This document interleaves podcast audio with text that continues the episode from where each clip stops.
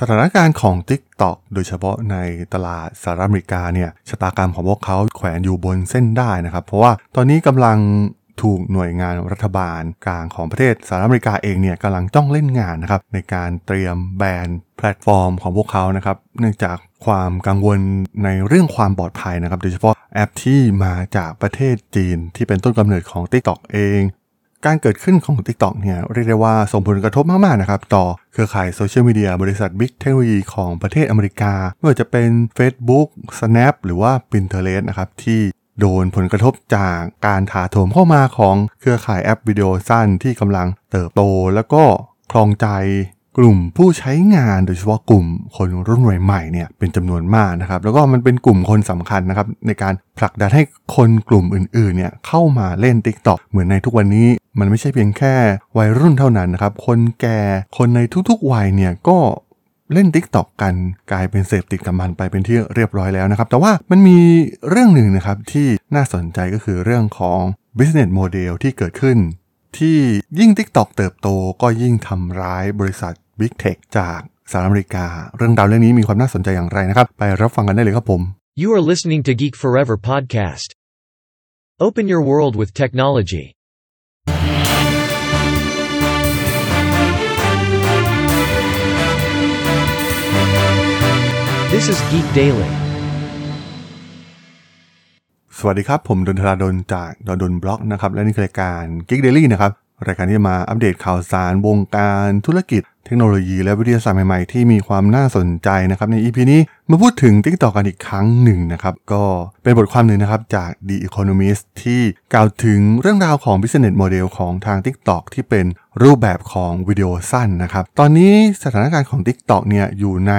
ช่วงที่เรียกว่าน่าสิวน่าขวานมากๆนะครับเพราะว่ากำลังเจอปัญหาโดยเฉพาะจากรัฐบาลสหรัฐอเมริกานะครับตอนนี้ก็เริ่มมีการแบนนะครับแต่ว่ามันเป็นการแบนเฉพาะในอุปกรณ์มือถือที่เกี่ยวข้องกับหน่วยงานรัฐบาลต่างๆที่อยู่ทั่วประเทศเป็นหลักนะครับแต่ว่า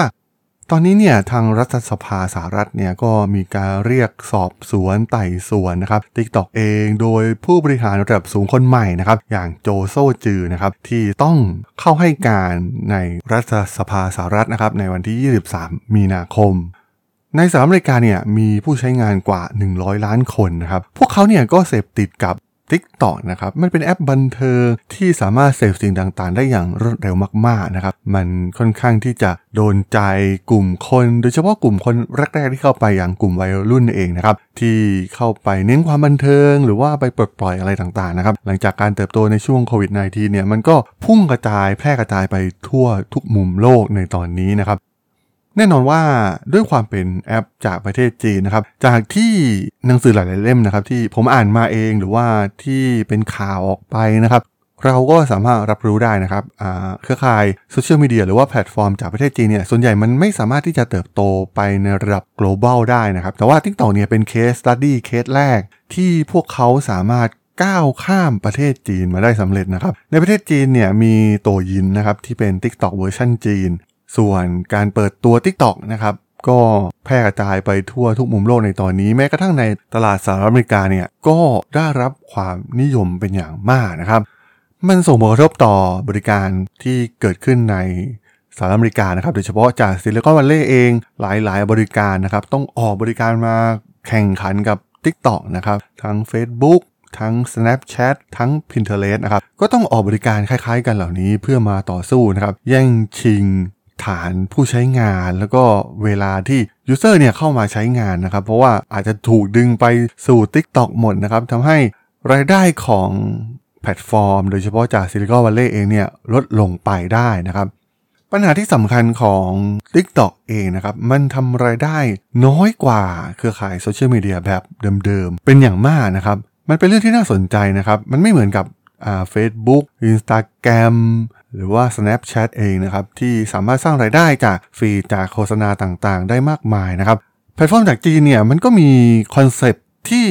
ต่างจากโลกตะวันตกนะครับพวกเขาไม่ค่อยที่จะหารายได้จากการโฆษณาเป็นรายได้หลักนะครับถ้าสังเกตดีๆเนี่ยแทบจะทุกแพลตฟอร์มนะครับน้อยมากๆที่คิดจะนำพฤติกรรมของผู้บริโภคแล้วก็มาหารายได้เหมือนใน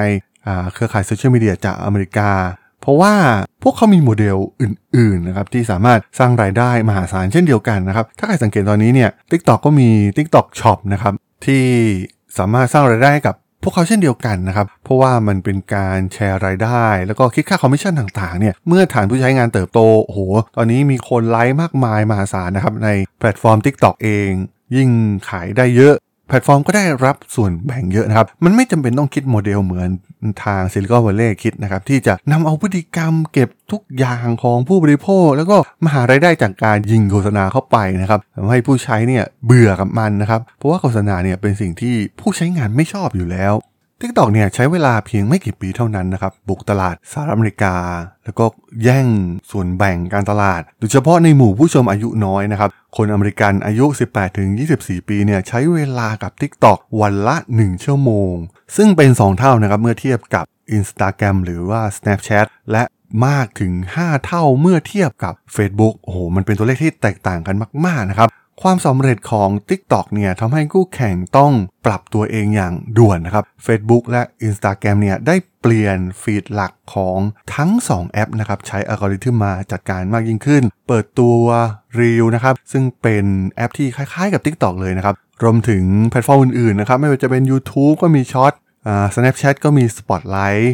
Pinterest มี Watchหรือแม้แต่ Netflix นะครับก็มีส่วนที่เป็นวิดีโอสั้นเช่นเดียวกันนะครับทุกแอปทุกแพลตฟอร์มได้รับแรงบันดาลใจมาจาก TikTok แทบจะทั้งสิ้นนะครับความน่าสนใจก็คือวิดีโอแบบสั้นเนี่ยได้เข้ามาครอบครองสื่อสังคมออนไลน์นะครับซึ่งจากเวลาทั้งหมดหกสิบสี่นาทีที่คนอเมริกันใช้เวลาในการเสพโซเชียลมีเดียในแต่ละวันเพราะว่าสี่สิบนาทีเนี่ยถูกใช้ไปกับการดูวิดีโอคลิปเพิ่มจากเพียงแค่ยี่สิบแปดนาทีนะครับเมื่อเทียบกับสามปีที่แล้ว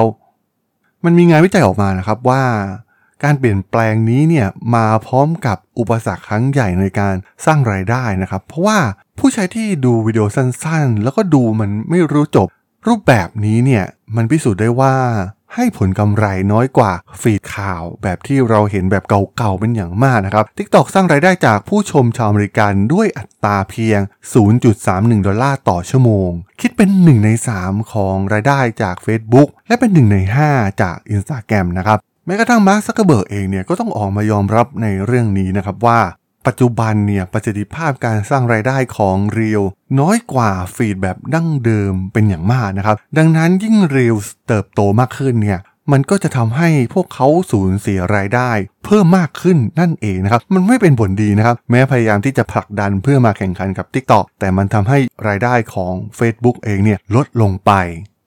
ซึ่งก่อนหน้านี้เนี่ยมันก็เคยเกิดขึ้นกับฟีเจอร์อย่าง Story ที่ทาง Facebook ได้โคลนมาจาก Snap นะครับซึ่งก่อนหน้านี้ก็ยังไม่สามารถทำรายได้มากนักนะครับแต่ว่ามันก็ต้องใช้เวลานะครับสุดท้ายโฆษณาของ Story เองเนี่ยก็มีความใกล้เคียงกับโฆษณารูปแบบฟีดในท้ายที่สุดแต่เอาจริงๆเนี่ยถ้าทำในมุมมองผู้ใช้เนี่ยโฆษณาในแพลตฟอร์มอย่าง Instagram หรือว่า Facebook เป็นสิ่งที่น่ารำคาญเอามากๆนะครับเพราะว่าโห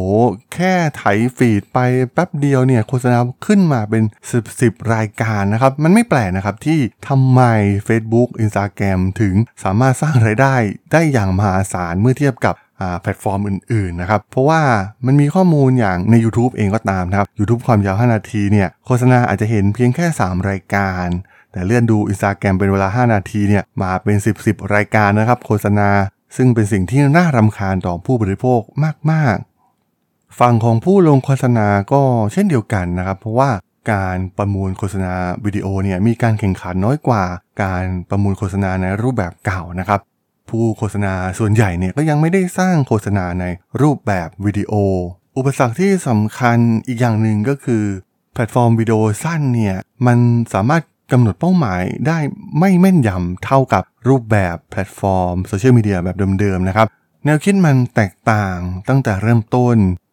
รูปแบบคือขายโซเชียลมีเดียแบบเก่าเนี่ยจะเป็นการอ้างอิงจากหลายๆอย่างนะครับข้อมูลพฤติกรรมต่างๆของผู้ใช้งานนะครับที่ทางแพลตฟอร์มเนี่ยทำการแทร็กมาอย่างยาวนานนะครับทั้งโลเคชันทั้งความชอบเพศอายุรวมถึงข้อมูลต่างๆมากมายนะครับที่เรามีปฏิสัมพันธ์ในแพลตฟอร์มนั้นๆนะครับแต่ว่า เครือข่ายโซเชียลมีเดียอย่าง TikTok เองเนี่ยเราเห็นได้ว่ามันใช้งานง่ายมากๆนะครับผู้คนแทบจะไม่ต้องทำอะไรเลยบางครั้งไม่ต้องลงทะเบียนด้วยซ้ำนะครับเปิดมาก็ถ่ายวิดีโอได้เลยนะครับแล้วก็เดี๋ยวมันก็จะส่งวิดีโอที่เราน่าจะชอบเข้ามาเองถ่ายไปจนเบื่อนะครับก็คือสุดท้ายมันไม่สามารถที่จะลงโฆษณาได้แม่นยำเหมือนกับเครือข่ายโซเชียลมีเดียที่อ้างอิงพฤติกรรมของผู้ใช้งานในรูปแบบเก่าๆซึ่งมันไม่ใช่เรื่องง่ายนะครับที่ทาง TikTok เองเนี่ยจะหวังพึ่งโมเดลธุรกิจแบบนี้ในระยะยาวได้นะครับซึ่งมันไม่แปลกที่เราจะเห็นรูปแบบอื่นๆที่พวกเขาเห็นนะครับพวกเขาก็ใช้รูปแบบที่เขาเคยประสบความสำเร็จในประเทศจีนนะครับมาสร้างรายได้จากทรานแซคชั่นอื่นๆที่เกิดขึ้นนะครับการเกณฑ์ฐานผู้ใช้งานมาได้เยอะๆเนี่ยสุดท้ายเนี่ยมันก็สามารถที่จะสร้างรายได้รูปแบบอื่นๆได้อีกมากมายมหาศาลนะครับอีคอมเมิร์ซก็เป็นส่วนหนึ่งและที่สำคัญเนี่ยจีนก็เป็นฐานการผลิตสินค้าที่ใหญ่ที่สุดในโลกมีสินค้าสากเบือยันเรือรบนะครับพวกเขาก็สามารถรู้พฤติกรรมและก็ขายมันไปยังผู้บริโภคได้กำไรทั้งสองต่อไม่จำเป็นต้องพึ่งพาพฤติกรรมข้อมูลของลูกค้าแล้วก็เน้นไปที่การขโมยความเป็นส่วนตัวของลูกค้าเพื่อมารีดรายได้เหมือนแพลตฟอร์มจากโลกตะวันตกนั่นเองครับผมสำหรับเรื่องราวของ TikTok ใน อี พี นี้เนี่ยผมก็ต้องขอจบไว้เพียงเท่านี้ก่อนนะครับสำหรับเพื่อนๆที่สนใจเรื่องราวทางธุรกิจเทคโนโลยีและวิทยาศาสตร์ใหม่ๆที่มีความน่าสนใจก็สามารถติดตามมาได้นะครับทางช่อง Geek Forever Podcast ตอนนี้ก็มีอยู่ในแพลตฟอร์มหลักๆทั้ง Podbean Apple Podcast Google Podcast Spotify YouTube แล้วก็จะมีการอัปโหลดลงแพลตฟอร์ม Blog ดีดในทุกๆตอนอยู่แล้วด้วยนะครับถ้ายังไงก็ฝากกด follow ฝากกด subscribe กันด้วยนะครับแล้วก็ยังมีอีกช่องทางหนึ่งในส่วนของ ไลน์ แอด ที่ แอท ธราดล แอท ที เอช เอ